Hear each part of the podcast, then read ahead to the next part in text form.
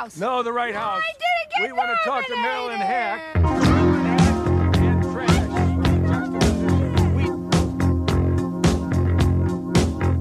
I'm from Canada Water.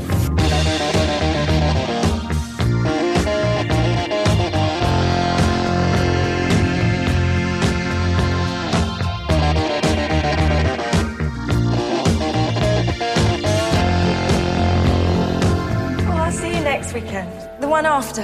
Well, if that's what the palace have decided. It's still possible you might be queen one day. I want to help people. You're so good at giving love. The hard part is receiving love. Doctor, this is Diana. Well, perhaps I can show you around. There's a canteen on the ground floor, but it's not open late. You could always pop round the corner for supper with me. I'm serious. I don't know how to contact you. Well, I'm like most people. I've got a mobile. Actually, I'm not like most people. I have four. Cheers. Cheers. He doesn't treat me like a princess.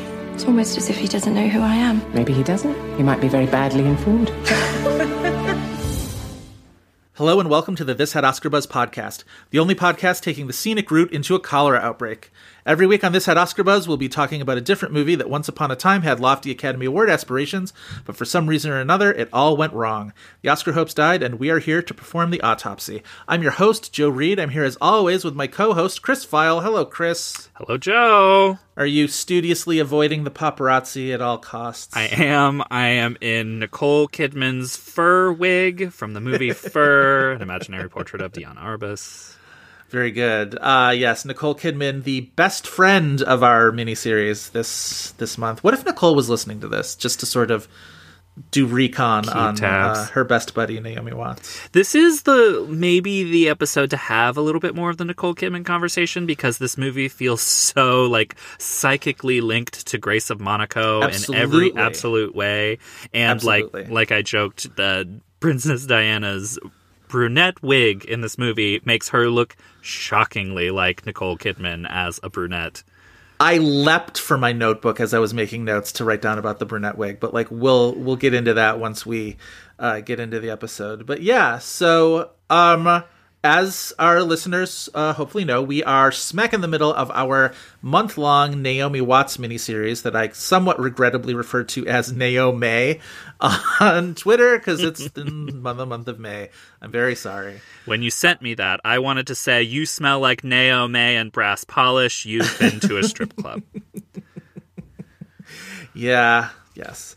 Um, previously, we've talked about uh, Divorce with our guest Bobby Finger. Last week, we talked about The Painted Veil, hence my um, perhaps poor taste cholera comment in the intro. And now, the one episode that when Chris and I were discussing this miniseries, I said we absolutely 100% have to do. We have to do Diana. It is the pardon the pun, crown jewel in the Naomi Watts conversation of uh, failed Oscar gambits. You get to make that joke one time this episode. fine. Well, I did, and uh, hopefully it killed. And we decided we had to bring a guest on for the Diana episode. We had to give it as much pomp and circumstance as possible. We have a returning guest this week. Previously, you guys heard him on our episode about Evening, the star-studded uh snoozy uh michael cunningham adaptation evening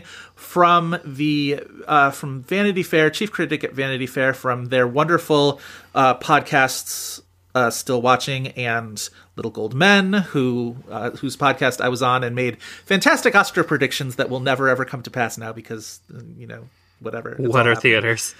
yeah welcome back richard lawson Pip pip cheerio. We're going to Excellent. Merry England. we all should be practicing our accents for this. Yes, apparently, um, Naomi said in interviews about Diana that she watched the Martin Bashir interview with Diana constantly, just on a constant loop, trying to get the accent right. I, to my perhaps embarrassment, don't think I know the Diana accent like innately, so I couldn't like judge. I was just like, was she doing a good job in this movie? Perhaps. I don't know. I can't think of too many times when I actually have heard Diana speak. So That's the weird thing about the royals. I remember when Prince William um, announced that he and Kate Middleton were engaged, and I saw an interview, and I was like, I don't think I've ever heard him speak before. Yeah. like obviously you've seen them in you know many paparazzi you know photos and stuff, but yeah, I don't I don't know that I could tell you what Diana sounded like either. I know that the audio's out there, but It's like those cartoons. There's sort of like a cartoon trope where you see this like sort of very beguiling and alluring figure, and they're sort of elusive and whatever. I think of that scene in Roger Rabbit where all of a sudden he like tracks down the Jessica Rabbit lookalike, and and all of a sudden her voice is just like, "Oh my god!" Like that kind of thing. It's just like, "Oh, I, you didn't sound what you thought you would sound like at all." She's kind of, from my memory, I've definitely seen the Martin Bashir interview. It, it- she's more like soft spoken, so it's like an impersonation of it is Right. not.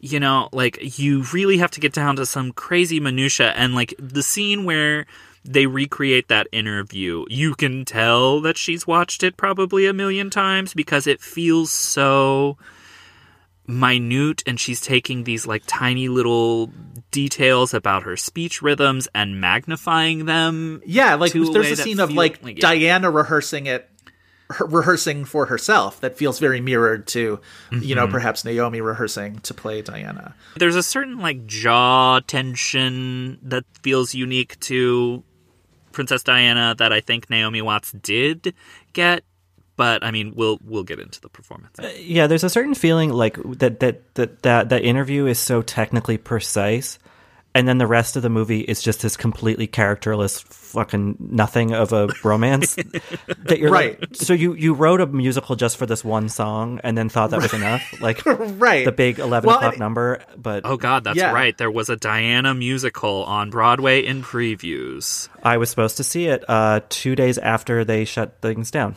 Yeah. Oh, Oh, my wow. god! Wow, truly poignant uh, in this case, and it was, and just also the fact that like this, you know, as we said, this Bashir interview so momentous, so important, and really the only two things I really remember from it are the comment that she, you know, we see it a couple of times in the movie that, you know, there were three people in this marriage, so it was a bit crowded, which was like the line from that interview. That was the one that sort of got all the headlines and and got to the sort of center of the gossip story that everybody wanted to listen to.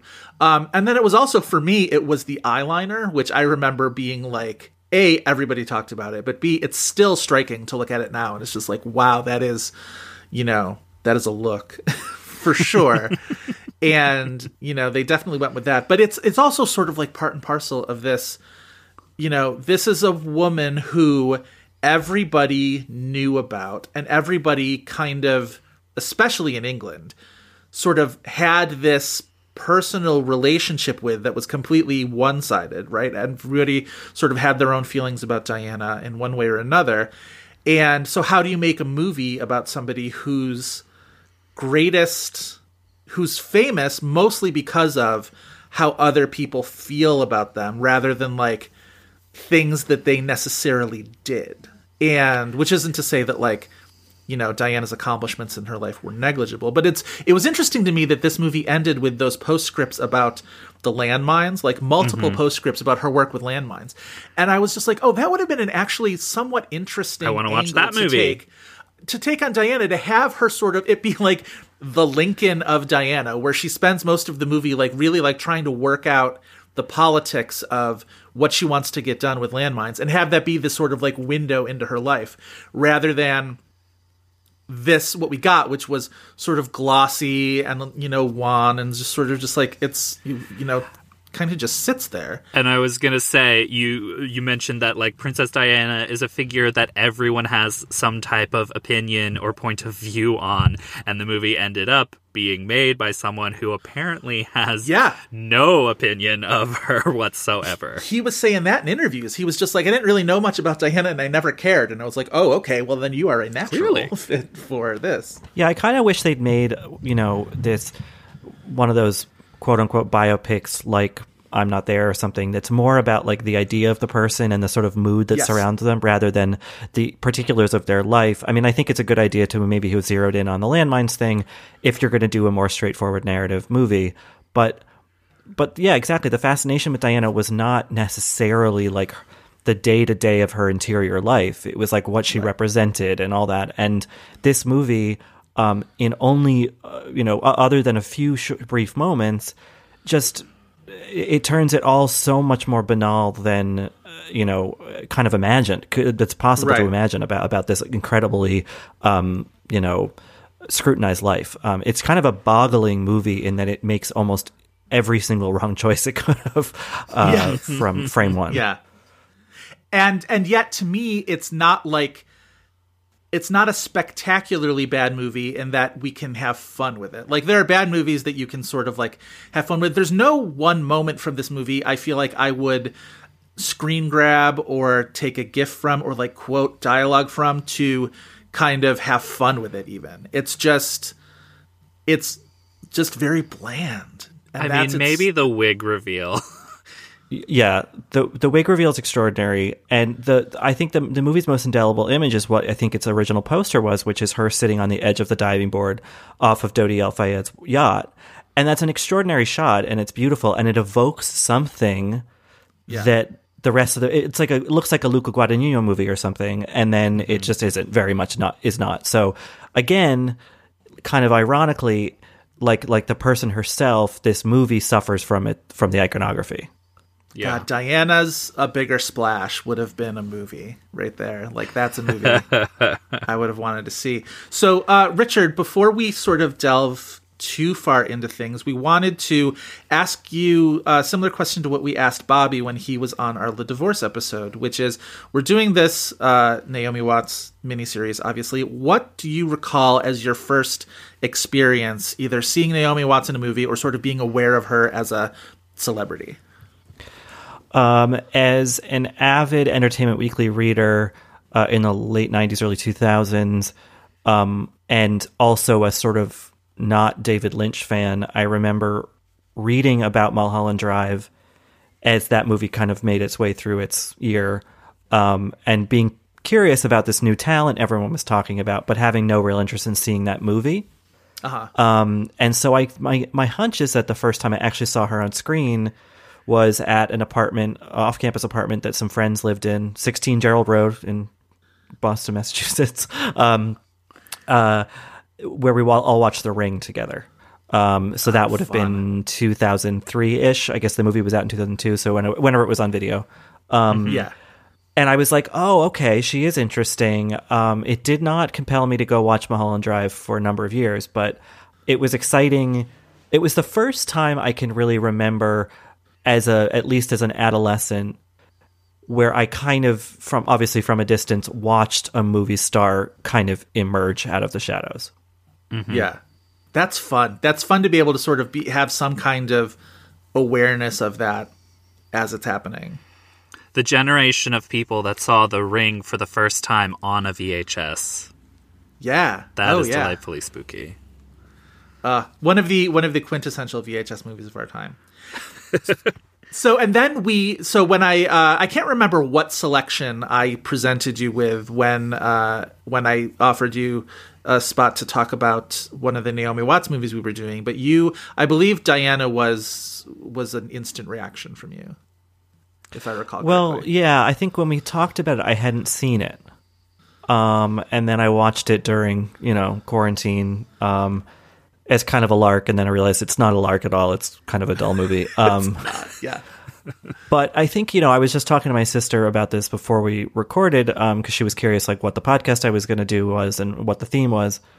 And it, it gave me an opportunity to kind of lay out my, you know Naomi Watts theory of connectivity or whatever in that like she is a fast her career is fascinating because she started with you know or I mean she'd been around before but her her breakthrough was in the right choice with the right director being Mulholland Drive with David Lynch. Yeah. and so many times since then she has chosen the project with the the director right after the good one you know?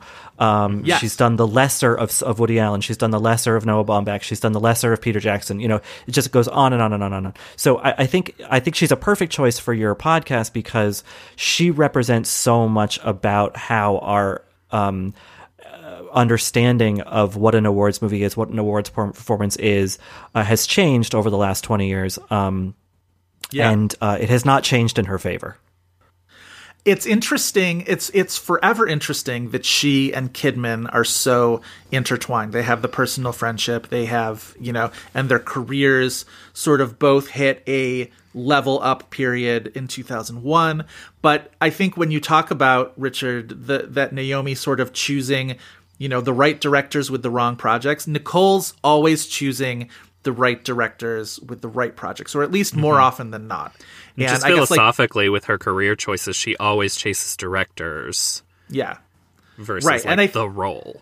and you could almost see if you know if you want to view Naomi's career as sort of like following in her friend's footsteps and sort of you know taking inspiration by what Nicole's choices are. It's sort of it's it's kind of I don't want to say sad as in like pathetic, but like it's kind of a bummer to see like Naomi sort of taking all the lessons from you know this friend of hers career and just always getting the bum end of it. It's it's it's it's it's a bummer because and i think we might have mentioned this in a previous episode like she's making good on paper decisions but like when it doesn't work out it doesn't ever really feel like it's her fault necessarily like we can talk about how we feel about this performance but like i don't think anything in this movie is at all Yeah. her problem Well, let's sort of let's travel the path from the Painted Veil, which was our last episode, to up to uh, Diana in 2013. So, Eastern Promises in 2007, which is becomes very much a Viggo Mortensen story. He gets the Oscar nomination for that. She's you know there. She plays Russian in that, right? Am I wrong? yeah. remember I think she plays the he plays sister of her. No. Oh wait, no, she's British. You're right. You're right. Okay. Yeah. All right. Eastern Promises feels very much like the beginning of the roles for Naomi Watts, where like she is deferential to someone else, where it's like it's fully someone else's movie. She doesn't really get much opportunity to shine, and I think that is indicative of a lot of, especially this era of movies that we're going to talk about before we get to Diana. Yeah. It's also a good Um, example of the fact that, like, yeah, Cronenberg was enjoying a resurgence, but this is not the Maria Bello role from um, uh, History of Violence, you Right. know. Mhm. So Right. she she's just always one movie late, you know. Um, Yeah. as she chases this thing. Yeah. Uh, then next year, 2008, uh, Funny Games, which she is sort of the she's the one A kind of role in that, but that is um, a shot project for shot remake. Right of his of his own of Michael Haneke's own original, and yet like it's one of those ones that were just like comes to America, and America's just like, yeah, we didn't really need that. We did not want that. That is not something we were interested in seeing. It's such like it's so highly stylized with its you know violence and self-referentialness and it's, Metafictional you know, aspects. it, like literally at one point just sort of like stares into the camera and blames you for wanting to watch you know horrible things happen to people which to me is pretty obnoxious but i know mileage varies on that film i don't know if you guys have seen this particular I haven't seen that one. I like the original. I have seen the the Watts version. Um, at the time, I didn't really know Haneke's work and rented it with my sister, thinking it was just going to be a Naomi Watts thriller. And then two hours later, my sister was like, "What the hell did you just make me watch?" And I was like, "I don't know, but I need to go like wash my eyeballs because that was horrible." ultimately what it is to me is it's it's a quintessential Michael Pitt Brady Corbet movie where it's just like oh yeah like that's what you cast those two guys for is to be Teenage like Psycho Twinks. yes exactly right um 2000 Michael Haneke somewhere listening to this starts writing down teenage psycho twinks. 2023 yeah yeah yeah yeah coming Calls up. Isabel. Isabel, I have an idea. Could you be a twink? and she's just like I had the exact same dream and it was I don't She's know why sitting there she's with shaved like with that. the shaved head dyed blonde. She's like already Yeah. there. Yep. She's in character. She's, you know, she's in Vienna as we speak, like ready to roll. She's ready. She's good. Uh The International 2009, Tom Tykwer, which Another is another movie that's like it's Clive Owen's movie. and it's the Tom Tykwer movie that nobody talks about. Like it truly just did. It happened. I know I saw it. I know I saw it in the theater because I remember that scene at the Guggenheim. That's really the only thing I remember about that movie is like the literal like architecture of the interior of the Guggenheim in that movie. There's a whole big like action set piece. But like, do I remember what it was about? It was a heist, an international intrigue thing. Somebody had a file. I don't know, like something. Definitely saw it, but who the hell knows? Right. Mother and Child, which is another Rodrigo Garcia ensemble movie. Which she's really good in, I think. As People really recall. like Annette Bening in that movie too, but like that was a movie that still just didn't really register, even though it has its fans. Oh, totally, absolutely. Richard, did you see either one of those two, the international or Mother and Child? I I believe I've seen both. I couldn't tell you anything about the international other than the Guggenheim thing, which you mentioned. Um, I am a fan, or had been a fan of Rodrigo Garcia because of a movie he made before Mother and Child. So again, Naomi doing the one after. Um, He made the movie um, Nine Lives, which I think is actually a really lovely um, movie with it's a series of vignettes that have some connective connective tissue, but not really.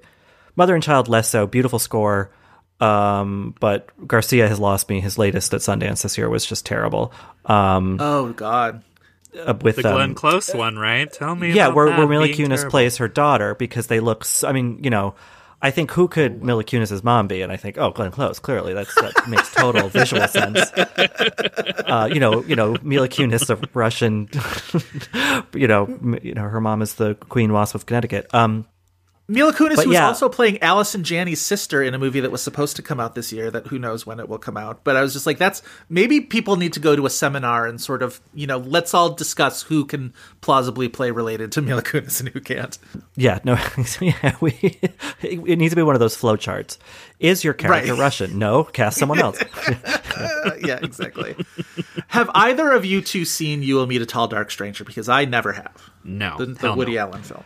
I remember someone. I have not seen it. I remember someone saying it's really boring, and I was like, okay, if someone's saying a Woody, like it said, they said it's really boring for a Woody Allen movie. I was like, that must mean it's really boring, uh, and I am never going to see it. Well, Woody Allen has sort of hopscotched through the 2000s up until the point where like critical mass hit and he became fully unpalatable. Um, at sort of at long last, but he's hopscotched through the 2000s, making either really well received movies or movies that like completely went nowhere where it's just like Vicky Cristina Barcelona does really well. Midnight in Paris gets a you know gets Oscar nominations.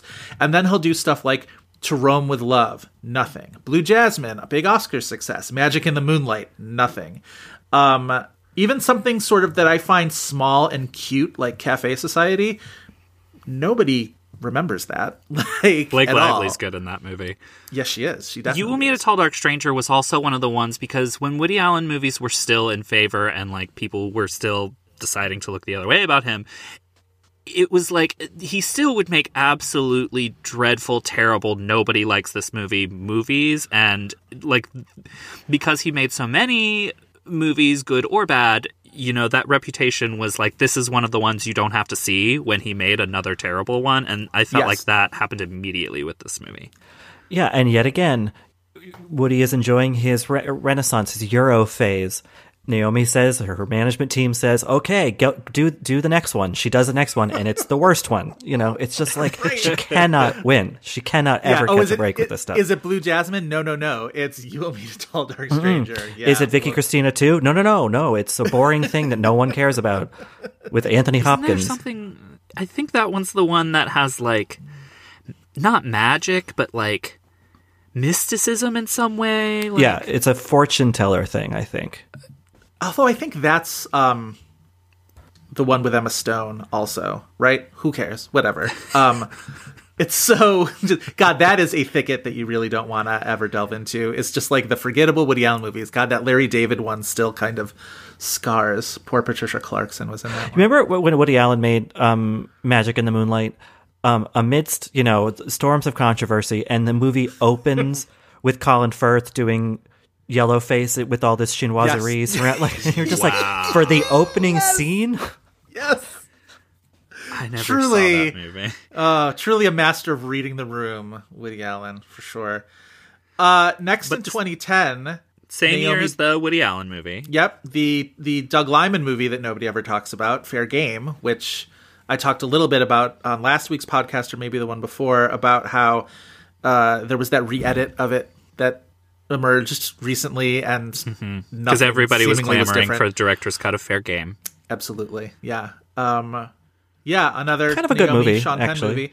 It's a solid movie. Yeah, it's Yeah. just it just nobody ever talks about it. Like it didn't make any kind of a ripple at all, which is you know Which too is a bad. I- shame because it's also the one where it's like she is the starring role. Like she's actually getting a good vehicle for her. Right. The movie Oh, doesn't yeah. go anywhere.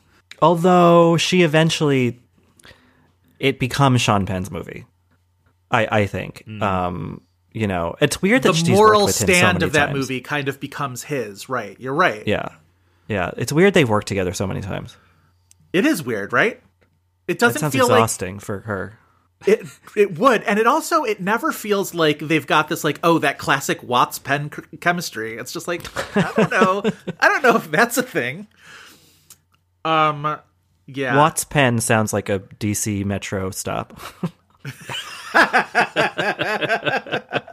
god it was a nightmare at watts penn today it really had to you know struggle through the crowds yeah for sure All the DuPont Circle Gays moved to Watts Penn two years ago. it's a nightmare now.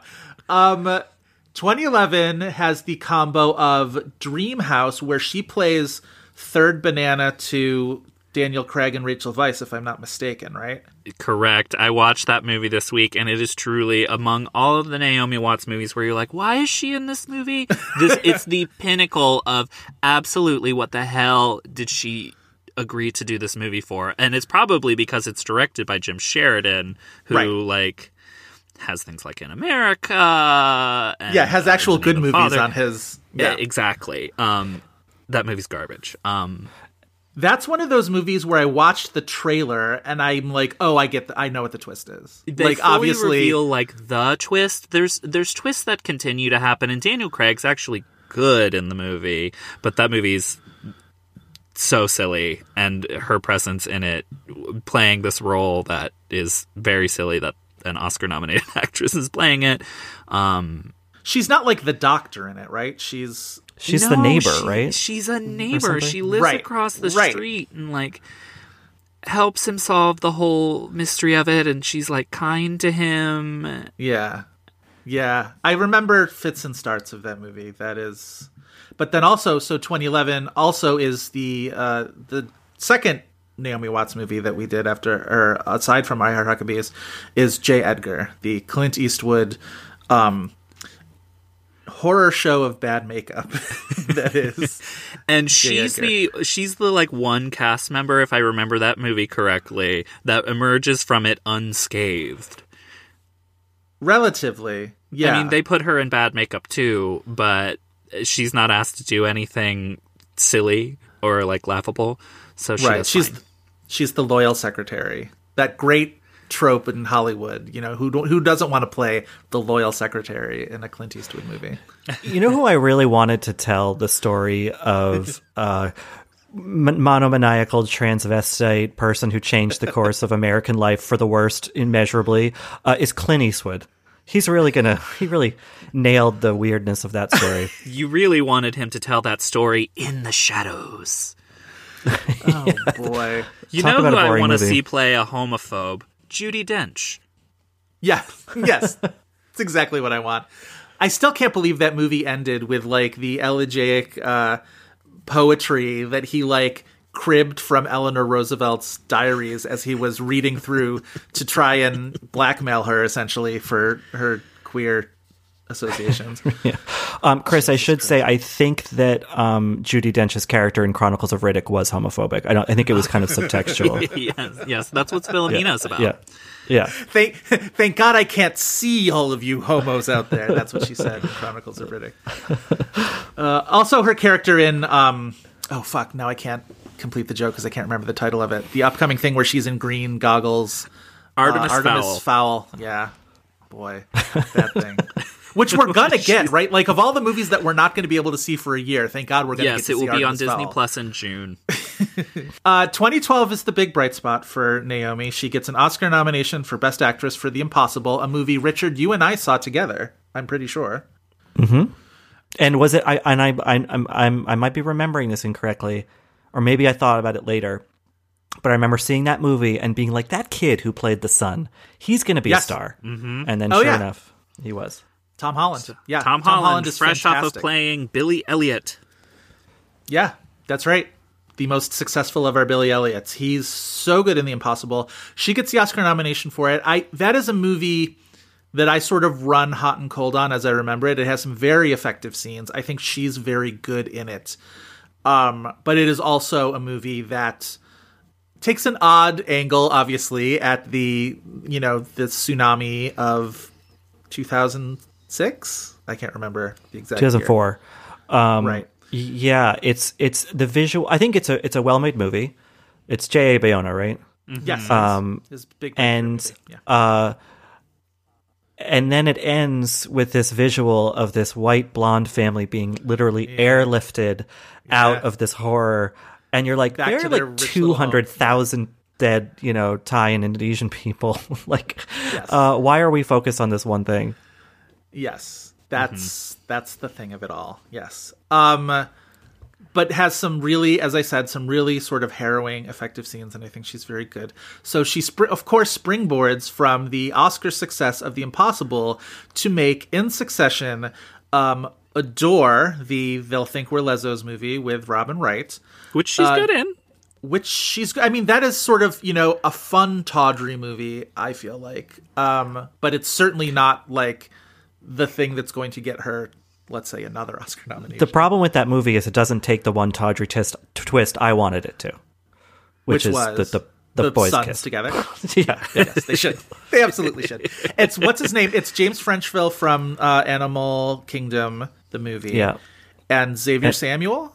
my beloved Xavier Samuel, who's a really good actor and just never quite took off. He's in at least one of the few gay Australian surfer movies that used to float around on Netflix's LGBTQ a section. genre unto itself yeah. Well, there's there's there's gay Australian surfer movies and there's uh, European, usually French or Dutch, um, gays uh, high school sports movies. Um, it's there are these little Oh, mini yes. genres.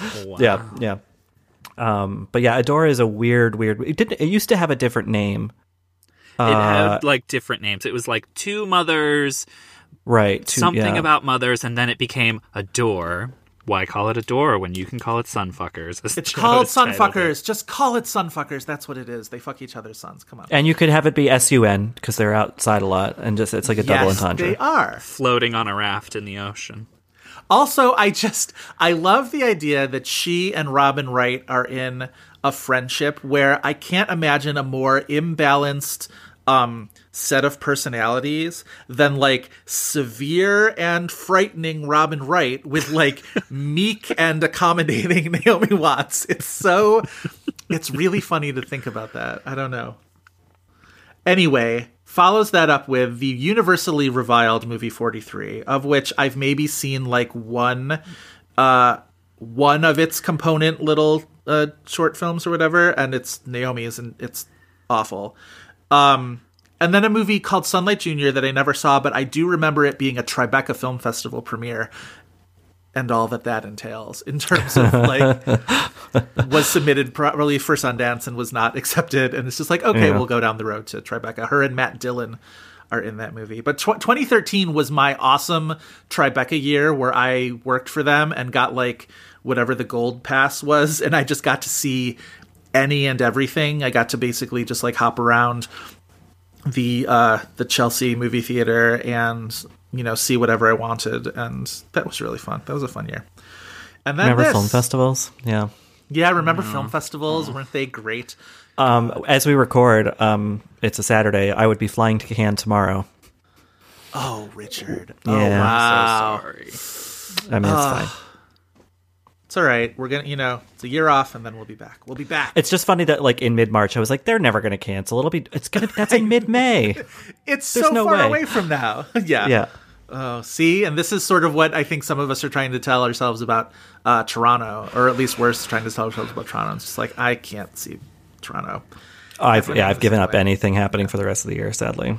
Yeah. Yeah. So now that brings us up to the doorstep of Diana, our our topic du jour, directed by Oliver Hirschbiegel, who directed Downfall, the uh, the meme that you've all seen and loved of uh, of Hitler pounding on a table. Downfall. Written by Stephen Jeffries, starring Naomi Watts, Naveen Andrews, Cas Anvar, Laurence Belcher, Douglas Hodge, Juliet Stevenson shows up for a cup of coffee in this movie, kind of a literal cup of coffee in this movie.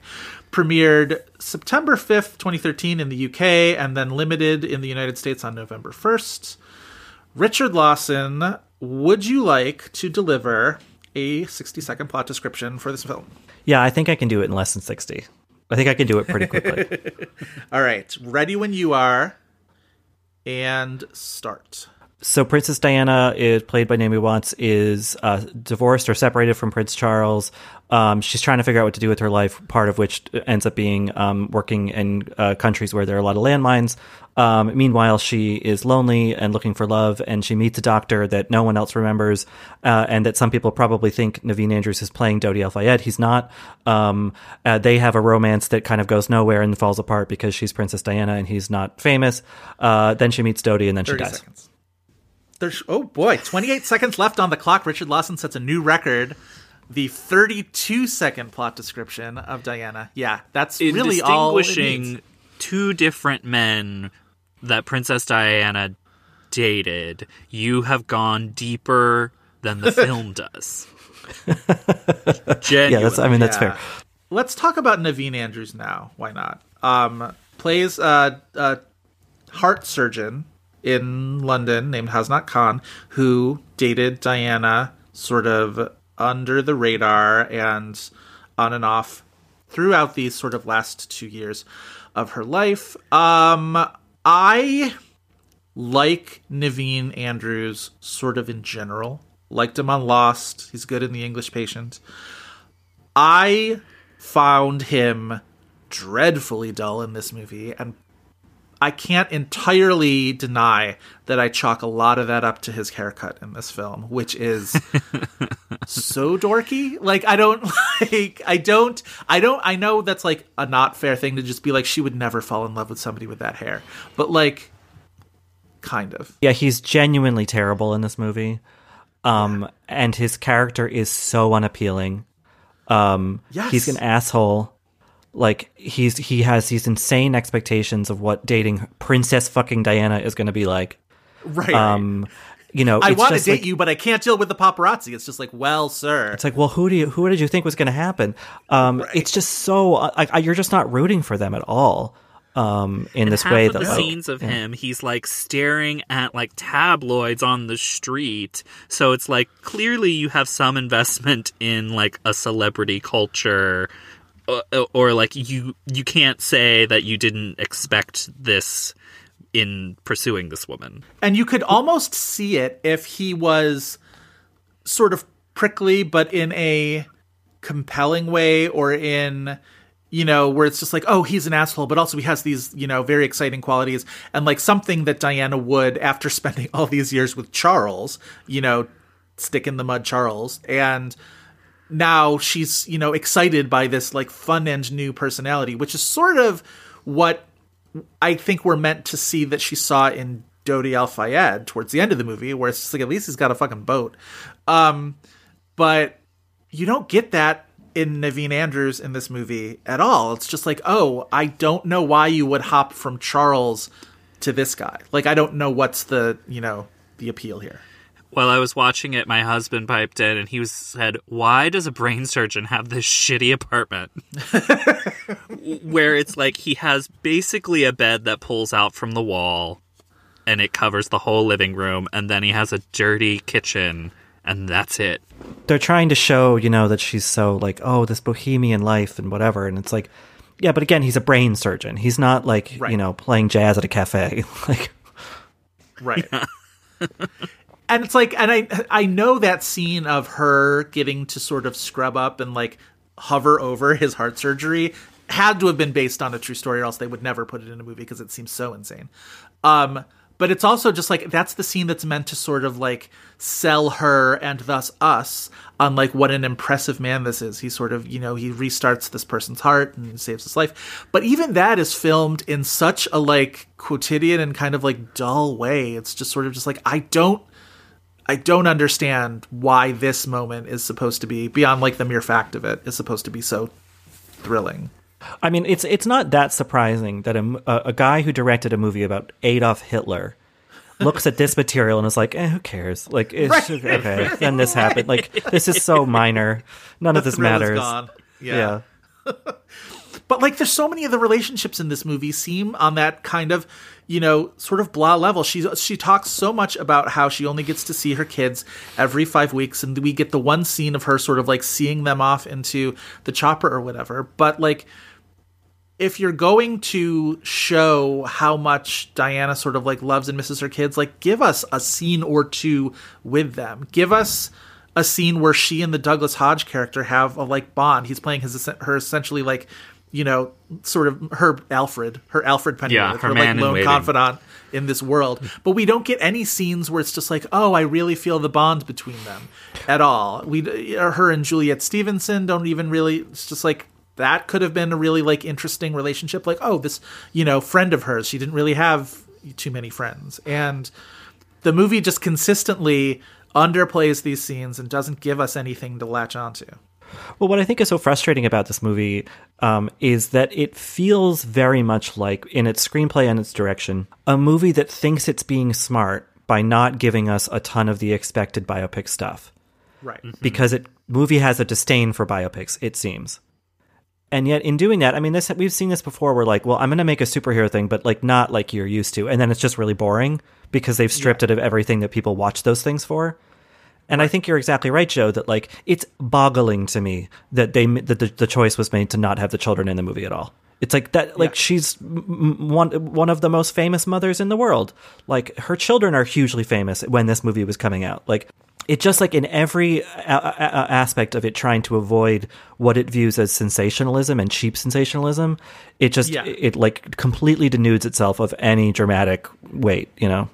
and in a way like it it probably sees all that sensationalism as offensive or like inappropriate or disrespectful to the character but in a way it's like it's basically fetishizing her private time alone where she's just like sitting around being sad and that to me was almost like more offensive in a way or like more disrespectful to this person by like not really making her very interesting and like basically just painting her as this sad woman sitting around and doing nothing like it it wasn't just that like post credits where it's like well why are we not learning more about like her activism work or like her global relief efforts those type of things because i, I don't know just the it, her defining trait as a character even though she's like a real person is like moping Yeah. Being like low key sad. Yeah she's sad about the about the constraints that her very public life put on her. Sure, I understand that. That we've seen that in movies about fame before. And yet, also in the movie, we see her put on a bad wig and walk freely around the streets of London, or just go out at night by herself, no security detail, anything. And it's like, okay, if you're trying to tell us a story about someone whose life is so rigidly guarded and maintained, Yeah. you can't break your own rules because then it makes everything seem like why why is any of this happening? Um, This is the kind of deep- movie where I hate to be reductive, but I watched it and I was like, why did straight people make this? Like, why? Like, what? right. you clearly don't care, so like, give it to a woman or give it to a, a, a gay guy or something. Like, I don't know.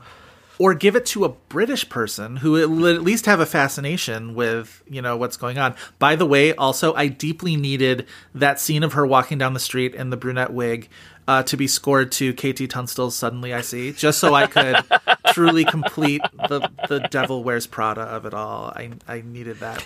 It was actually going to be Vanessa, Vanessa Carlton, a thousand miles, but they couldn't get uh, ten thousand miles, but they couldn't get the rights. Making my way downtown, absolutely. I mean, she was making her way downtown, so She was. Yeah, that was. I also love the fact that like all of this, she gets glammed up. She takes, you know, she puts on the wig. She's going out on the town. She's feeling her fantasy, and then it's like all to just go to this like kind of dingy comedy club. It's just like, mm, you know, And this guy where- makes some like passing joke that's not funny, but she laughs because we're supposed to believe that she goes throughout her days never hearing a joke. Yeah, she discovered humor for the first time at that comedy club. Truly, that was at least though the part of the movie that um, I was like, oh, if this is going to be a bad movie, this is at least going to give me a little bit of fun. Is Uh-huh. you know her in this you know long brown wig and. ultimately we don't get anything that interesting again in the movie, which is a bummer. Um, just to talk about why I think the why did Diana have Oscar buzz question is a little bit self explanatory. If you're going to make a biopic about Diana, about Princess Diana, it's going to have Oscar buzz because biopics are Oscar's favorite genre, and this is like the biggest, highest profile biography you can think of to make. Mm-hmm. And I wonder if do you think this is a kind of thing where I mean obviously it did not turn out to be a good movie. But is this the kind of thing where like expectations were always going to be too high for a movie like this unless it was like legitimately fantastic? I mean, I think there's certain things that exacerbated those expectations beyond like it's a Princess Diana biopic. I mean, Hirschbiegel was nominated for Downfall in foreign language. This is the year after Naomi Watts. Like this is basically considered the big follow up to her Oscar nomination. Yeah. And like those things are seen as having momentum. But like as far as it being like basically too high to ever really um like match our expectations, I think there's enough like comparisons to that that prove that to not be true because like you think of like Spielberg and Lincoln, you know, that satisfied Yeah. a lot of those expectations too. It's Yeah. just like it just doesn't always work out. Here's what I find interesting is so this comes out in 2013. Obviously, like the best case scenario was Naomi would have been going for best actress. The best best actress field this year is four fictional characters. Cate Blanchett wins for Blue Jasmine. Amy Adams is I know the aspects of American Hustle are based in true story, but like Amy Adams playing a fictional character for the most part uh, in American Hustle. Sandra Bullock in Gravity. Meryl Streep in August Osage County, but the one actress playing a real person is Judi Dench playing Philomena Lee, and Philomena, a woman who was real but nobody knew about. So it lets that angle sort of start from the ground up, and it's just like, oh, and now we can all. Obviously, the joke at the time, or at least the joke I was making at the time, was that like Philomena Lee will show up for the opening of an envelope. Just, just like she will just like she will be there. she will be there to like cut the ribbon on you know a new supermarket or whatever. She was making all the press appearances, and it's interesting to sort of um, you know Philomena was the one that succeeded, and Diana deeply did not. I think that something about Diana's DNA, um, the movie's DNA, not the person, um, is was working against it from the get go. No matter how bad the actual movie is, which is pretty bad. I think like look at something like Judy, which I, a lot of people would probably, you know, older people especially would probably say there doesn't need to be a biopic about her. Uh, she has, you know, she, she has all these films on the record. She has, you know, her Carnegie Hall audio. Like, she's spoken for herself. I think a lot of other people would say no, her story deserves to be told. I think with Princess Di, with Diana Spencer, I think a, a, a lot more people were like, wanting to her- know her story is what killed her. And so we really don't need this movie. You know, m- making this movie uh, misses the point that her death proved. Um, and so I think that they had to combat that from the get go, that there was a bit of an audacity into making that this movie, at least when it was made. Yes. Maybe now with a, a more time removed, it would be a different story. But so I think that didn't help certainly. And of course, there was curiosity about the the, the, the tightrope walk of that, like this high wire act. Like, can they pull it off? They certainly didn't. But I, I know again, I just think people had a lot of knives out for this movie uh, in a way that they don't for more conventional Oscar biopics. I guess. Mm. I I thought of the Queen during this movie because a, a lot of the Queen obviously has to do with Queen Elizabeth's reaction to the reaction to Diana's death. Not only is it's, it's less about her reaction to Diana herself dying than sort of her puzzlement at the nation sort of like coming out in deep mourning for Diana. And that movie, at least to some degree, deals with the meta narrative of it all that I think you really have to do, which is it's not just the royals. Like it's the British people and the way they feel about them and react to them and sort of put, put them on a pedestal but are also just like voracious for any kind of information about them. And that at least played an angle into the queen that made that movie more interesting. And I think you almost have to do that with a movie about Diana or else it's just going to play very flat. Right. And that Or there back needed to be like- music. Yeah. Yeah. exactly. That's exactly. There right. needed to be Elton John revamping Candle in the Wind. I was kind of surprised he wasn't like a weird, cheeky little like one-off presence. Uh, You know, like one scene with like, you know, her and Elton or something like that. Where he plays a waiter and she's at an outdoor cafe and a wind gusts up and he's like, My candles. Table for two, Bennie and the Jets. Okay, yes. I, th- I I mean, I think the ultimate problem with the movie is that, like, if you take any type of knowledge that we already have about Princess Diana or her death or any significance out of the equation, because, like, the movie relies so much on, like, what we're bringing to the table, like, this is essentially a failed love story about very uninteresting people, at least as the story is told, and a lo- like a relationship that isn't all that compelling. You don't ever really root for them. They don't really have any defining traits, or they don't make each other like better people in any way. So it's like it, this has not just biopic problems, but like romantic drama issues. Like it doesn't Yeah. satisfy on any of that. So it's like it just makes it all the more confusing to me that it's a biopic while you're watching it. Yeah. There's also that scene where they break up and um she finally is just like if you won't do it I'll do it it's over and then she runs away like Phoebe on Friends do you ever you know the thing on Phoebe Yeah, on Friends yeah, where she yeah. runs like a like limbs all akimbo and stuff like that I definitely got Phoebe vibes watching uh, Naomi run as Diana maybe that was a character choice I'm not sure Well, I mean, th- this movie is by and large not so bad it's good, but there are certain moments like the run, uh, like various scenes that are supposed to be super romantic but are really just very clunky that are kind of laugh lines. I mean, like it's at times it's kind of an appallingly bad movie. Like it's kind of actually surprised. I I was surprised by how bad it was. Um, around this same time, I watched Grace of Monaco, which is that movie's problem is really that it's boring and it focuses on something that no one cares about, which is like Monacan tax law, um, which is kind of insane. um, it's it's like it's like the the um, Phantom Menace of of like I don't know glossy Yeah. Euro biopics. Um, but yeah, this one I don't know. And I also I but something that I found I was laughing at a lot as I watched it was the costuming, which like everyone else is like dressed like full nine or like you know 90s and naomi like has the hair but like a lot of her clothes are like of the of the 2000s It's- in a way that they were they- she was like i don't want to look Like too from boxy Ann and Taylor bad Loft. yeah. It does feel like they spent so much time trying to get every little minute aspect of the hair right and then they were just like well we're out of time. Just like put on whatever you have. Like we gotta go. We gotta someone go to nordstrom rack and get us a, s- a sweater A set. cardigan. yeah. Yeah. Yeah, very true. Um this movie was a massive critical bomb. I uh, 8% on rotten tomatoes and i know rotten tomatoes is an imperfect metric but like you can't spin 8% like, Single that's digits.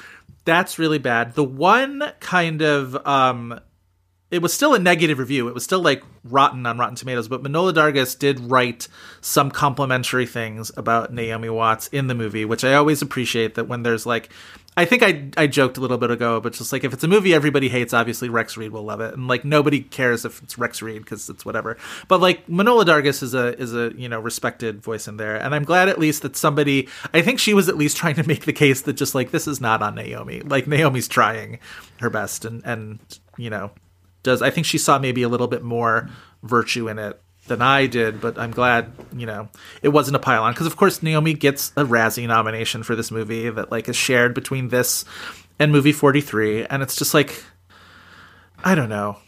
Maybe movie 43 deserved it. I don't know if this did. I'm going to go a little harder than Manohla did, um, in that the performance in the film is not bad. Is not really what's wrong with Diana, the movie. But I would knock Naomi for the hubris of doing it in the first place. I I think it was a totally arrogant, weird decision at a totally wrong time in both the legacy of Diana's you know where that was and where Naomi Watts' career was, and I think the kind of I mean it's it is it's ballsy to go play Princess Grace, sure, but that at least had several decades remove and her life was something else. You know, I, I don't know. I, I so I, I would kind of ding Naomi Watts for for agreeing to do the movie in the first place. It Do you feels like think- one of her few cynical choices to me. Yeah, exactly. Yeah. It's very calculated. And it's kind of satisfying in a way that the calculation didn't work, even though I'm I'm always rooting for Naomi Watts, but like this one it's Yeah. like, yeah, that should have failed. It it deserved to fail.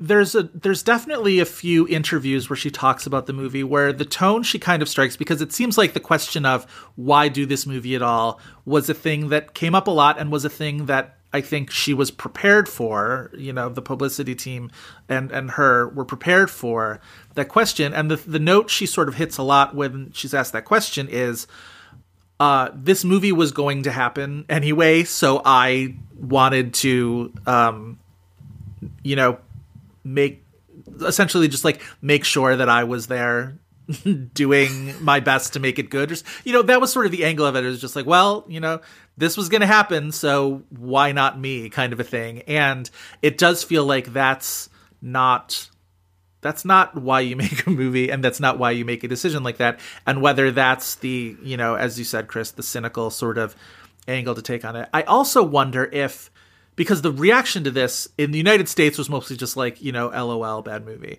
and the reaction in england was just like just absolute just firestorm in hell down on it and i wonder if a big part of that is because she's so identified as australian i know she's part english but like she's she's pretty much known as an Australian actress. And I wonder if there was a little bit of just like, you don't get to tell our story in that reaction.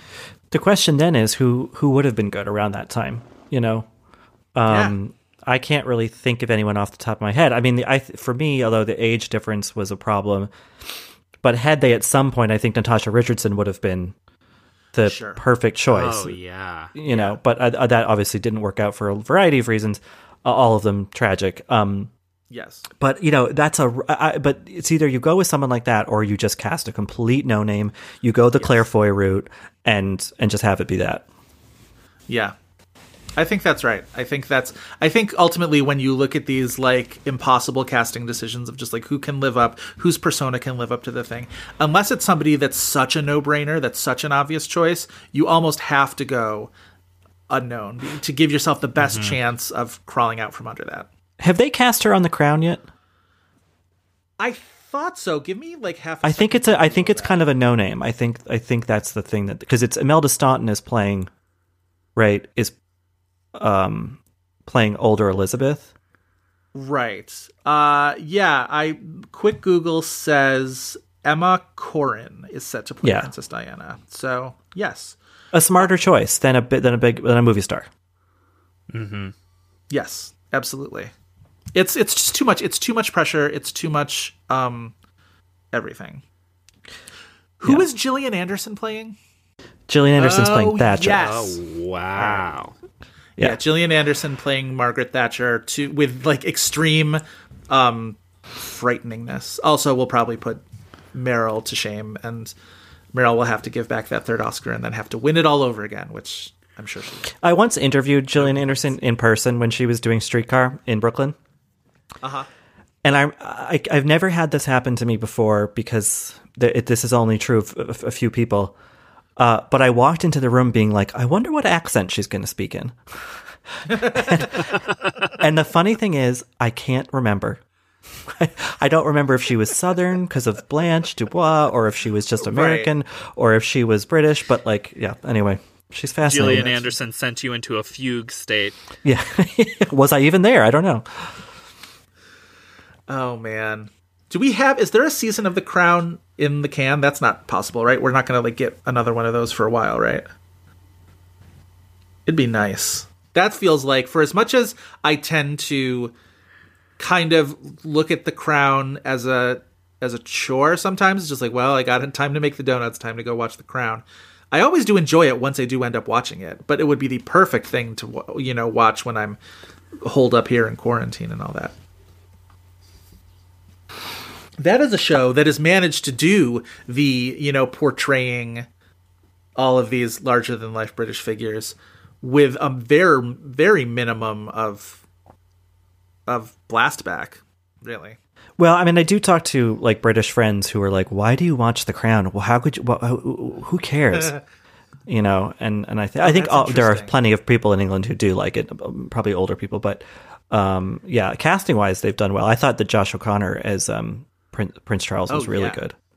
Really, I mean, he's like super hot, yes, but uh, but also a good actor. But besides that, yeah, yeah, yeah. Josh O'Connor, one of the four identical looking uh, Brits that I always confuse. Callum Turner, another- Josh O'Connor, Callum Turner, right? Is the other one? Yes. Is another one? Yes. Um, Who- George? Mackay was one of them, and he's sort of like broken off from that pact. But there's there's still photos where he looks so much like some of the other ones, and Harris Dickinson is the fourth one, who again Oh yeah. doesn't always look like the other ones, but there are certain photos where I'm just like, it's that same kind of appeal, right? That same kind of well, bug-eyed, long pale. face. Yeah, yeah, yeah, yeah. Harris Dickinson was in an adaptation of a YA novel that like n- barely came out. No one saw it. I think Amandla Stenberg was the lead in it. Um, and I went to a press screening that was like mixed of like press, but also like some families or whatever. And there was this group of teenage girls sitting toward the front of the, the theater, and you could just hear them like heaving over uh, Harris Dickinson. And it took all I it, it took all I could after the movie because they were like in a, like a little pool in the library in the, the lobby of the theater afterward to walk up to them and be like, "Girls, beach rats, look into it." I, I didn't I didn't do that obviously, You would have but it was their funny. lives. Yeah. Was that one of those YA uh, stories where the girl has some sort of uh, tragic illness that she's not allowed to uh, leave her home, and the one boy dares to essentially climb up her Rapunzel hair and No, here's No, what was interesting about it. Everything, and Right. that is Nick Robinson. Yes. This one was a very, very, oh, we didn't get the note about Divergent uh, adaptation of like a dystopian YA novel. Uh, Oh, where kids are divided up this is over. by colors. You're a greenie or a bluey, like literally. stop it. Wow. wow. and Bluey. Yeah. yeah. Oh, I got it. I kind of maybe need to watch that now. It's Yeah, not maybe. bad. It's just very dated. as I mentioned, Naomi gets nominated for a Razzie. This is her first ever Razzie nomination. She would get one more in uh, 2016 for the dual roles again of Allegiant and a movie called Shut In that I've never heard of, much less seen. But glad the Razzies can scrape the bottom of the barrel to stick it to poor Naomi Watts. Um, but so 2013, she gets nominated for Diana and Movie 43 at the same time, along with Selena Gomez in Getaway, which is that movie she's in with Ethan Hawke, I'm pretty sure. Um, Lindsay Lohan for The Canyons, because we all remember the like great brouhaha over the canyons and how that was that's like a perfect Razzie choice where it's just like, oh, there was a lot of negative attention around this movie, and she's bad in that movie. But um And the Razzies like for to Canyons. stick it to famous women because I was I remember women. I saw a preview screening of that movie at either Walter Reade or one of the Lincoln Center theaters and there was a reception after but I remember watching that movie and like Dina Lohan is like two rows away. And everybody in the movie is just sort of watching this movie through the lens of a everybody knew Lindsay had a topless scene in this movie and b everybody like basically knew that it was going to be really really bad. So there's just like laughing at the bad dialogue and all this sort of stuff and it's just like her mom's right here. It's so weird Yeah, they did all the screenings for that at Walter Reed Hospital. for good reason truly that's one of the great quirks of uh of american life is that there is a walter reade movie theater for like fancy schmancy lincoln center stuff and a walter reed hospital like, An infamous hospital. Yeah. um, and then so the movie, the nominee that I super call bullshit on, Ha- Halle Berry is nominated for again two movies, movie forty three, which just nominate people for fucking movie forty three. That's the bad one, but it's the movie forty three and The Call, which I think is kind of junky, fun, and good, and I enjoy Halle Berry in that movie. well, the Razzies, like their sense of humor is not good, so they don't No, get it. I no. think a lot of case the time. in point.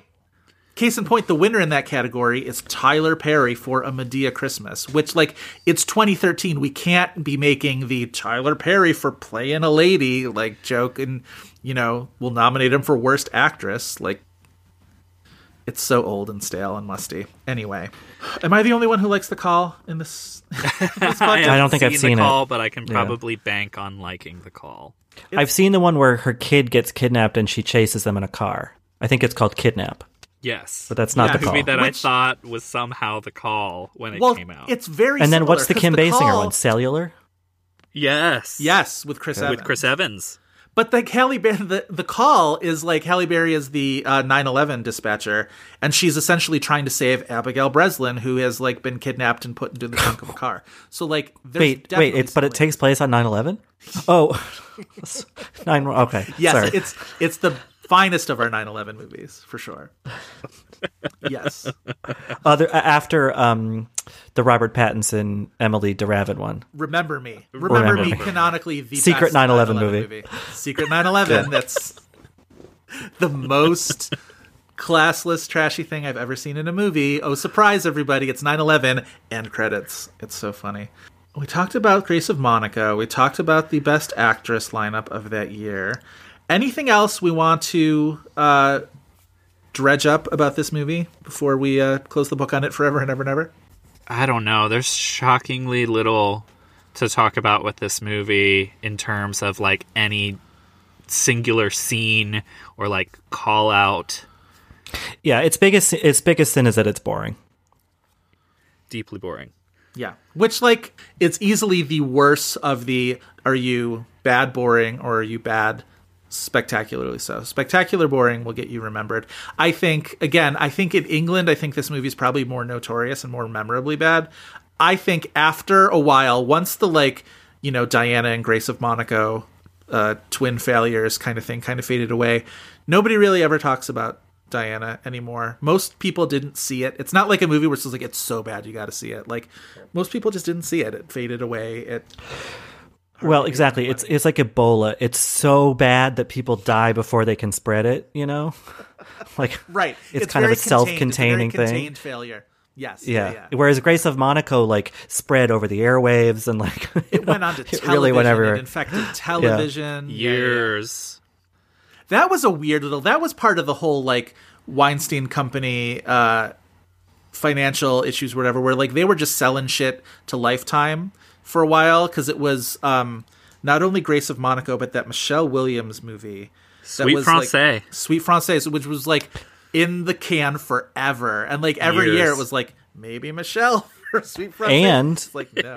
and Stockholm, Pennsylvania with Saoirse Ronan and Cynthia Nixon, um, which is an insane movie. is this movie? So this I've is a movie even heard of this about movie. a girl who is kidnapped as a child and then um, is found as a young adult and brought back to her home.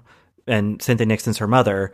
And things get really weird because the mother is convinced that she's going that, that her daughter's going to try to leave because she doesn't really remember being uh, living there. Oh, weird. It's Oh, a, not a good movie. It was at Sundance. I was really excited to see it because I thought it would be Cynthia Nixon's supporting actor play that year. Sure. It was not, obviously. Um, I'll, but, wait, I'll on um, the lookout for Cynthia Nixon's Oscar so she can EGOT. Yeah. Exactly. If you can track the movie down, there is one scene that I can I, I wish I had access to because so I could make a gif of it. It's Cynthia Nixon looking like almost like Ellen Burstyn in um, Requiem for a Dream, Crazy, um, manically Oh, on an old timey exercise bike. It, it's Oh like, no. it's so good. In my memory, the exercise bike is solid gold. I know it's not, but like I love gold. Um, That's you got to track it down. It's it's Also, the plot of that is very similar to the plot of The Deep End of the Ocean, which is a movie we are going to have to do on this podcast at some point. Michelle uh. Michelle Pfeiffer's Deep End of the Ocean, co-starring Richard. You'll appreciate this.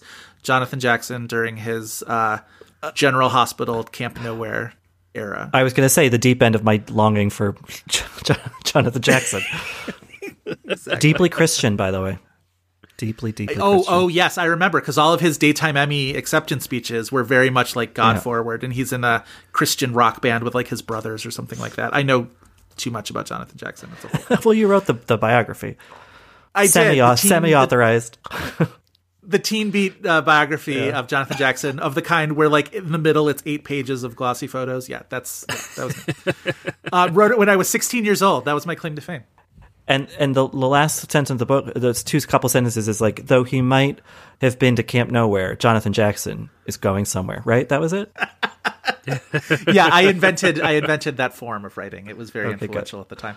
Um, I love those movies where you will discover them on either cable or streaming, where it was just like this movie is has two famous actors in it for it to have been this unknown. I remember I found on cable the one time there is a movie where Dakota Fanning and um Patty Cakes, I can't remember what the actress's name is, but the actress who played Uh, Patty Cakes. Danielle McDonald. Right. Are two girls who one of them went to jail. They like they like killed a child together. It's a whole that whole, you know, thing in England where like the two young people kill a younger person or whatever.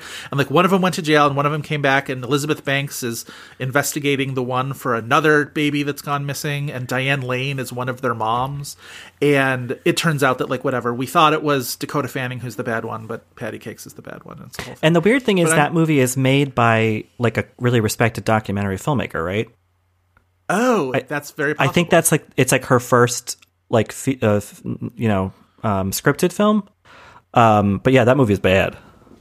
Yeah, it's bad. And it's on like HBO or Showtime or one of those channels like kind of a lot. I'm just like maybe this isn't good for anybody that this It is fun seeing Diane Diane Lane as a kind of Medea like evil mom role though. That's different for her.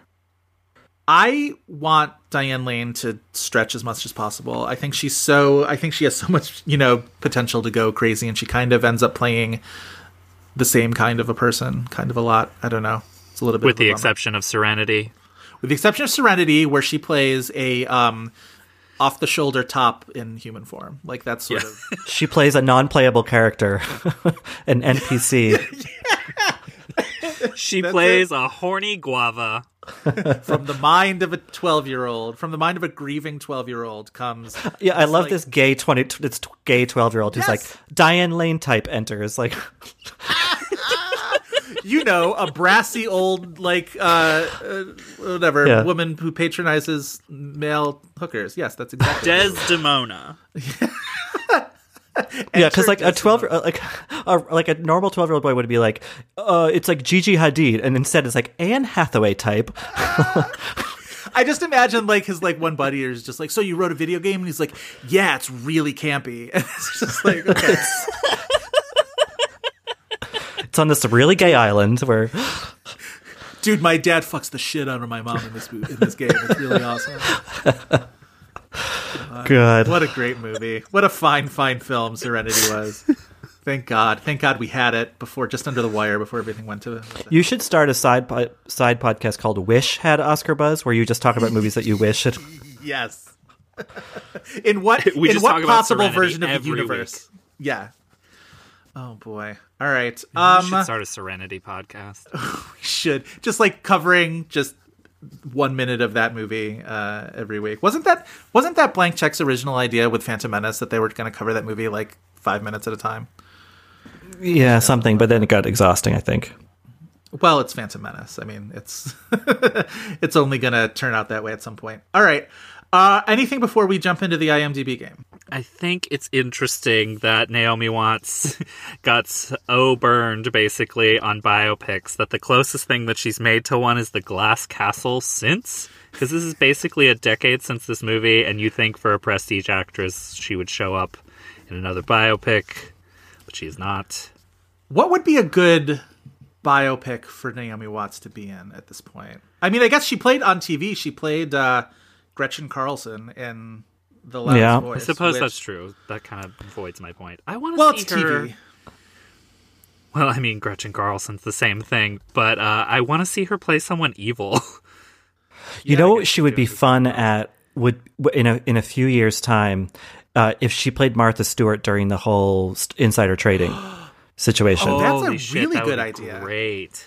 Because as we've talked about in on this podcast before, her American accent's fantastic, and Martha also has that sort of like mid-Atlantic sort of you know way of speaking. Anyway, yeah. So Although her voice is so much lower, Martha's is. I don't know. But But anyway, I would like think to see her tackle yeah. that challenge. I think that would be really interesting. something. So, I think you're right, Chris. Something kind of bad, dark. Not that Martha Stewart's bad, but you know, um, something where she's a, has a little bit more like agency. I guess would be interesting. Well, and I think a, a, a Martha Stewart biopic, you don't have to be so reverent. You don't have to worry about, you know, are people going to think we're being, you know, unfair or to to anything. I think a lot of Diana's problems are that they didn't want to be too gossipy or too salacious or show too much, you know, of the the you know the sons in a bad light, so they didn't have him in it at all. Where it's like you don't have to be precious about Martha, and also you could cast her daughter really interestingly, like because her relationship with her daughter is so sort of like famously feisty. Let's make this happen, you guys. Let's all produce this movie together. Richard, you have all that trolls money, right? We can you can finance this movie. No, because I, I I invested in theme parks uh, and live theater in February. You invested in theme parks were and his handshakes. royalties. Yeah. Yeah, yeah, I'm I'm All ruined. my all my futures are in hugging weirdly, so now that's yeah, I'm I'm ruined. Yeah, I had invested a huge amount of money in singing telegrams. Just buffet restaurants upon buffet restaurants. Yeah, yeah I, I'm a, I'm a majority stakeholder in Golden Corral. Um, Anything with a chocolate fountain that you have to stick your dirty hands into. Yeah, yeah, yeah. That's exactly ball pits and whatnot. Yeah. Anyway, Chris, why don't you uh, explain the rules of the IMDb game for our listeners? All right, so guys, every week we end our episodes with the IMDb game, where we challenge each other with an actor or actress to try to guess the top four titles that IMDb says they're most known for. If any of those titles are television or voiceover work, we mention that up front. After two wrong guesses, we get the remaining titles' release years as a clue. If that's not enough, it just becomes a free for all of hints. It's the IMDb game. We love a free for all offense. Richard Lawson, you have played this before. You uh, will get the opportunity to either give a challenge Chris or me with your IMDb selection. Who would you like to challenge? oh, I have to choose. Yeah, Um, you get to choose. Okay, so I okay, I'm going to challenge Chris because I think I don't know. I just have a hunch that you might get this quicker than Joe. No, that's not an offense to you, Joe, but um, I take deep offense that. so my challenge is, and I, I I I did change this by the way. I came in thinking I was going to ask you guys uh, to name the top four for Naomi's um, "We Don't Live Here Anymore" co-star Peter Krause because there is one funny answer on that, but the other three are kind of whatever. The funny answer, by the way, well, I, I won't tell you yet, but um, but the, what I'm going to ask instead is Chris, if you can name Juliet Stevenson's four. Fun. Okay. Um uh is truly madly deeply on there. Sure is. Yep. Okay. I would have Um, bombed at this, by the way, Richard. You chose the exact right person to give this to. I would have been Good. so bad. I think she's too low build on um Diana to for Diana to be there. I'm gonna say the Gwyneth Paltrow Emma. Exactly right. Okay, I, I, I did choose well, Joe. You're right. You did. You did. I would have bombed. Um There's gotta be like other British comedies in there, right? Like That is a good uh, inclination. Yes. You're missing the only one I would have gotten right on this one, by the way. Oh, and interestingly, well, I, I won't say yet, but there is an interesting thing about the two left. Oh, okay. She's I'm trying to think of what she's in um that I can remember. Uh she no wait, she's in Bend It Like Beckham, right? Yep, that's that the third. her? That's the third. hmm Yep, that's the one I would have gotten. so one more. Yeah, you're 3 I'm for just three. gonna start randomly guessing like Mike Leigh movies. Um because for the life of me I can't remember anything else. Um I know that one of these is gonna be bad, like I should know. And I can only just like picture her in Truly Madly Deeply, which I haven't seen in a long time. Um do I just start guessing like Vera Drake? No. Another Um, year. Peterloo. speaking speaking of years, though, it did. It's the same year as Bend It Like Beckham, but Okay, so it's 02. Is it also a British like comedy like Bend It Like Beckham? It is mm, British. Um, and it's a comedy-ish, but it's, It's not sort like of a comedy. Period piece. it is a period piece, yes. Okay, so it's Yes. O2. That's not if it's comedy-ish. That's not. It's not Mike Leigh or anything like that. Um. Oh boy, I'm trying to remember. It's not Mike Leigh, but it's one of those like, oh, this cast is a very uh, sprawling cast full of names you know. And it stars a ver- attra- an attractive man. A very attractive man. A very attractive man in a British ensemble period comedy. Yes. In Who 2002. Directed by the same director as I Don't Know How She Does It. is that true? That's very That's, yep. I don't know who directed that. Um, and it was nominated for a Golden Globe for Best Musical or Comedy Film. oh, really? Okay. Um, yes, it was obviously it would have lost to Chicago. indeed. Uh, Oh, Its wow. title is alliterative. It is. Oh, two. Nicholas Nickleby. There you go. Jesus, I haven't thought about that movie in probably 18 years. Who's the lead of that movie? Charlie Hunnam. Oh, Jesus Christ. And Jamie Bell's in it too. All I know is that um isn't Anne Hathaway in that movie? She sure is. Yep. Yeah. Yeah. Yeah. Uh, uh, Charlie Hunnam, Jamie Bell, Anne Hathaway, Juliet Stevenson, Christopher Plummer, our girl Romola Garai is in that movie. It's supposed to be a pretty good movie, I think.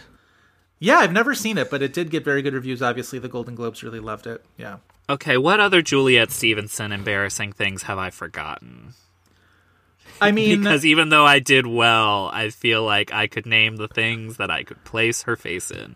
I think she's got a pretty representative of um, the one you forgot that I thought you might guess is uh, Mona Lisa Smile because that movie obviously means a lot to, To us. us, but I don't remember her in that movie. she's like one of the you know she's one of Julia Roberts' friends. I'm pretty sure. And and note, she's the one they imply is gay, right? Mm-hmm. Am I remembering that correctly? Yes, yes, Yeah. Uh, see, I can't picture her in it, but like that. yes. You're totally right. Yep. But also, Chris, you should have. I, I thought you would remember her for um, playing Lady Cassandra Eltham in the Julia Stiles series Riviera, which you created. So I, I thought that you know just kind of because you worked I with her. Um, I know that wasn't uh, that wasn't a um, great relationship. So that's Oh, I see. Okay. Not a great right. experience for you. Yeah. moving right along. I guess Joe, I am giving to you. You are. Um, I did not go the Naomi route. I actually went the Naveen Andrews route. I did not go to Lost because all of those people are are the either Marvel movies or Lost. Yeah, I, I, I flirted with Evangeline Lilly myself, but I didn't. Instead, I went with his English Patient co-star and Oscar winner, Juliette Binoche. Love okay. Juliette Binoche. All right. Binoche. English patient. The English Patient, correct. Chocolat. Chocolat, correct. Okay. Now the question is is it her more American movies where she doesn't maybe get the best roles or her uh Olivier Assayas side? Hmm. Okay. I'm going to guess Clouds of Sils Maria. Correct. Woo, okay. No All right. wrong guesses, one left to go. Okay. So I should probably stick with the European stuff. Oh gosh. All right. What's I want to I'm now I have pressure cuz I want to get 4 for 4. Um Oh, what was the one I really loved her in? Well, there's two that I really love her in. I kind of love her I will everything. Be, no, uh, yes, but like above above the rest. But I would be so surprised if it was either certified copy or summer hours, even though she's so fantastic in them. I love summer hours. All right, I'm gonna actually switch gears. I'm gonna go American. I'm gonna guess Godzilla. No, not Godzilla, where she basically shows up to die. To die. She sure does. Absolutely. All right. And we're um, supposed to believe that she is she, Juliette Binoche, world treasure, Oscar winner, is married to Bryan Cranston. right. Offensive. Right. Oh, actually, I'm going to guess Caché. No, not Caché. Okay. But your year is 1993. Oh, oh, it's um what's it's the Kieslowski movie? Is it um Blue? She's in blue? Three colors blue is the Yes. answer. Okay. All right. Wow, I did not think it would go back that far. I, I kind of respect the, the the algorithm there. I mean, th- that, that's four do. good things. That's I think that's right. Yeah, yeah. I assumed You it would be Dan in real life and Godzilla would be. I was would be- that was the other American movie I was thinking of. It was like Godzilla and Dan in Real Life, or um, or Certified Copy Summer Hours. And turns out neither. Okay. so I Juliette Binoche in her that- in her American films, Juliette Binoche has been paired with Bryan Cranston and Dane Cook. Cool. Jesus, unbelievable. Yow. All right. I wanted Let the Sun Shine In to be in there because she is wonderful in it. I love that movie, but it is not. All right. Um, Richard, here is. I went. What was the route that I took for this one? Sorry, I sometimes these are circuitous. Oh, okay. Oliver Hirschbiegel, in addition to directing Diana, directed uh, the Invasion with Nicole Kidman and Daniel Craig, a movie that I keep meaning to watch, but still have not. Uh, one of the A actors. bomb that maybe Nicole should have let Naomi know about. Yeah. Oh wait, maybe this wasn't. How did I get to this person? I don't know. You know what? This person I don't think is even in the invasion. I'm trying to do my backs my uh backing through my uh IMDb history and she's not in this movie. You know what? Forget about that. I don't know how I got to her, but I picked Samantha Morton. So, oh, okay. Um, I would say Minority Report. Minority Report is correct. Is The Walking Dead on there? No, no television. Okay. Samantha Morton is on The Walking Dead. A major for the last season villain. seasons. Yeah. Yes. Well, she's dead now, but I don't watch it anymore. But yeah, But yes, yes. Yeah, she was like the villain for like two seasons. Yeah. Um. Okay. Uh. What's that movie? In America? She in that? No, Yeah. weirdly enough, not in America, even though she was Oscar nominated for that. Sweet and Lowdown. No, also Oscar nominated for that one, not that one. Uh-oh. All right. What else is- Strange So- that none of her Oscar nominations are in her. Very number four. strange. Her so your missing years are 2008, 2009, and 2012. Hmm. I don't think I've been paying close enough attention to Samantha Morton's career. Um. do, do, do. I think I need more hints because I'm not. I'm just like. I didn't know she was in the 2012 movie, but I haven't seen it. 2009, she is in it. She's really good in it, but she was not nominated, but a supporting actor was. Yeah. She is so she's the lead. No, she's the um she's the most prominent uh, woman in the cast, but it's about these two men, these two uh military men. Oh, the Sheridan. No. Um. No. Two two military men. Oh, the Major Dad movie. She, Yes. She she's she's she's gunny. She plays the Delta Burke role in the Major Dad movie. right. Um. Oh. This, two- I believe, was this actor's first Oscar nomination. I'm gonna look it up. No, he had been nominated previously for Oh uh, yes, yes, duh, duh, duh, duh, duh, duh. for Brit. Is it a British military movie? No, No, it's, it's American. American. Although they do Very both wear indie. they do both wear berets in this movie, which makes them look plausibly British, but it's not. It's they're American.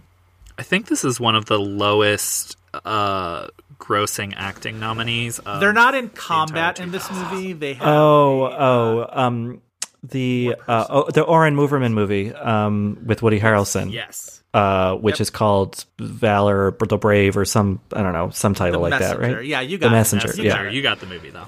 All right, so of the two you're missing, one has a huge ensemble cast, even though there's like one character who's like very literally the center of the universe in this movie. And the other one is based on a novel that people really love. Um, A director that has worked with Naomi Watts. oh, yeah. And I think this also, I may be wrong, but I think Juliette Binoche is in this movie. She is in this movie. You're absolutely right. And what year was that one? 2012. Most of it takes place in a car. 2012 pl- takes place in a car. I'm almost positive you've read this novel because it seems very much like a novel you'd have read. Yeah. When did Everything is Illuminated come out? That's in a car a lot. That's No? not everything's That's illuminated. 05. But, uh, Oh, okay. Um, sorry guys, I'm so bad at this. Um, this is gonna have to get heavily Okay, edited. This is a um a heartthrob actor that was mostly known for at this point a certain franchise and has now pivoted to basically doing mostly movies like this. except he's now attached to another major franchise. Yes. Oh, But like classic, like Oh, everybody oh. thought he oh, um, Cosmopolis or whatever. Cosmopolis. Cosmopolis. Yeah, Robert okay. Pattinson. Your final movie is 2008. It is dir- written and directed by somebody who is more so known as a writer, um, but he directed this movie as well. Um, he's going to have another movie this year that will be on Netflix. Yeah, has an as- has an Oscar as a writer. This might have been his f- first movie he directed. It's like a very I do believe. very sort of surreal movie and Samantha Morton plays There's a lot of actresses in this movie. Oh, it's Synect- actresses. Synecdoche. yes. Synecdoche, New York. Okay, good hints. Sorry, I'm so bad It's at that really game. No, it's a it's really okay. she's got a really tough uh she's got a really tough IMDb game because it does pivot away from both the like commercial stuff she's been in and also the stuff she got Oscar nominations for. I, I think she also looks so different in every movie. Um, Yes. at least for me, anyway. That I'm like, I, it, it's like I, I don't have a pi- a picture of her in many movies. Yeah. You know. Oh, here's why I arrived at her because the writer of Diana, Stephen Jeffries, also wrote both the play and the screenplay for that movie, The Libertine, that I've never seen. Oh. Johnny Depp. All I know of it is that Johnny Depp has a big curly wig in that movie. She probably also sprang to mind because you have her in a bathtub full of milk at your house telling you the future. I mean, I, I would think that would be probably. and you guys do not want to know what she's been telling me. yeah, no, I really don't actually. Um, I'm looking at her IMDb. It's a real interesting uh, list of movies where, like, I don't remember her being in John Carter, but like, okay, she was in John Carter. I think she was like CGI'd over. Oh yeah, yes. Yeah, I think she you're was right. You're Yeah. absolutely right. Yeah. Um, obviously, she was in um, Elizabeth the Golden Age, playing Mary Queen of Scots, the predecessor to our Saoirse for playing Mary Queen of Scots. But anyway, yeah, well done, well well played, Richard. That was probably mean of me to pick that. one. No, it was fun. I mean, it's it's good to remember that she's in a lot more than I remember. Definitely. All right. Thank you so much for being with us on this episode. I'm glad you were here to uh, sift through the dull ashes of poor uh, Oliver Hirschbiegel's Diana. Yeah. Yeah, That is I mean, Thank you so much for joining us. yeah, happy to do it. Um, you know, any movie where the most exciting thing is a wig reveal, like I'm there. I'm there. So yes, at the very least, there was that. It's true. Uh, that is our episode. If you want more This Had Oscar Buzz, you can check out the Tumblr at this had oscar thishadoscarbuzz.tumblr.com. You should also follow our Twitter account at had underscore Oscar underscore Buzz. Richard, where can our listeners see and hear more from you? Uh, well, they can hear more from me uh, uh, on VF's podcast, Little Gold Men, and Still Watching. Uh, Still Watching is just wrapping up a season about Mrs. America uh, before going on hiatus, but we got a lot of great interviews. Um, I'm talking to Sarah Paulson next week. Um, And Little Gold Men, we're just trying to figure out how to talk about movies and TV when, you know, especially movies um, don't exist anymore. Um, so that's that. Writing for VF.com, a lot of reviews, uh, and tweeting at Rilaws, R I L A W S. You guys at Little Gold Men have come up come upon a really cool solution to the fact that there are no more new movies at the moment. Um, have both the polls trying to get people to vote on what they want you guys to talk about, but you've had some really interesting movies in sort of the Oscar history, the conversation of Oscar history to talk about. Well, thank you. Yeah, that has been fun. I was will say that one thing that wasn't fun was the night before we recorded an episode, so like 11:30, 11:45, realizing that the only version of Amadeus available anywhere is the 3-hour Milos Forman director's cut. and staying up till 3 in the morning watching Amadeus. But I was glad to have finally seen that movie. So I got to see that movie. I need I, to see also it, too. need to see Ordinary People, which was another movie you guys talked about. So like clearly you guys are giving me great inspiration to see good movies. Well, I'm glad. So yeah, you, this is this is a this particular episode is about a movie that no one should see. Um, Right. But Yeah, you guys are covering the movies people should Right, see, and right. we are uh, not doing that. Yeah. Christopher, where can the listeners find you and your stuff? Uh, you can find me on Twitter at Chris v. Feil. That's F E I L. Also on Letterboxd under the same name. I, on the other hand, am on Twitter at Joe Reid. Reid is spelled R E I D. I am also on Letterboxd. Uh, Joe Reid, Reid spelled R E I D. We would like to thank Kyle Cummings for his fantastic artwork and Dave Gonzalez and Gavin Mevius for their technical guidance. Please remember to rate and review us on Apple Podcasts, Google Play, Stitcher, or wherever else you get podcasts. A five star review in particular really helps us out with Apple Podcast visibility. So make like a true people's princess and show some love to your favorite people, aka us. That is all for this week, but we hope you'll be back next week for more buzz. Goodbye, England's Rose. You have been holding that in your pocket this entire time. I might have. And everything around her is a silver pool of light. People who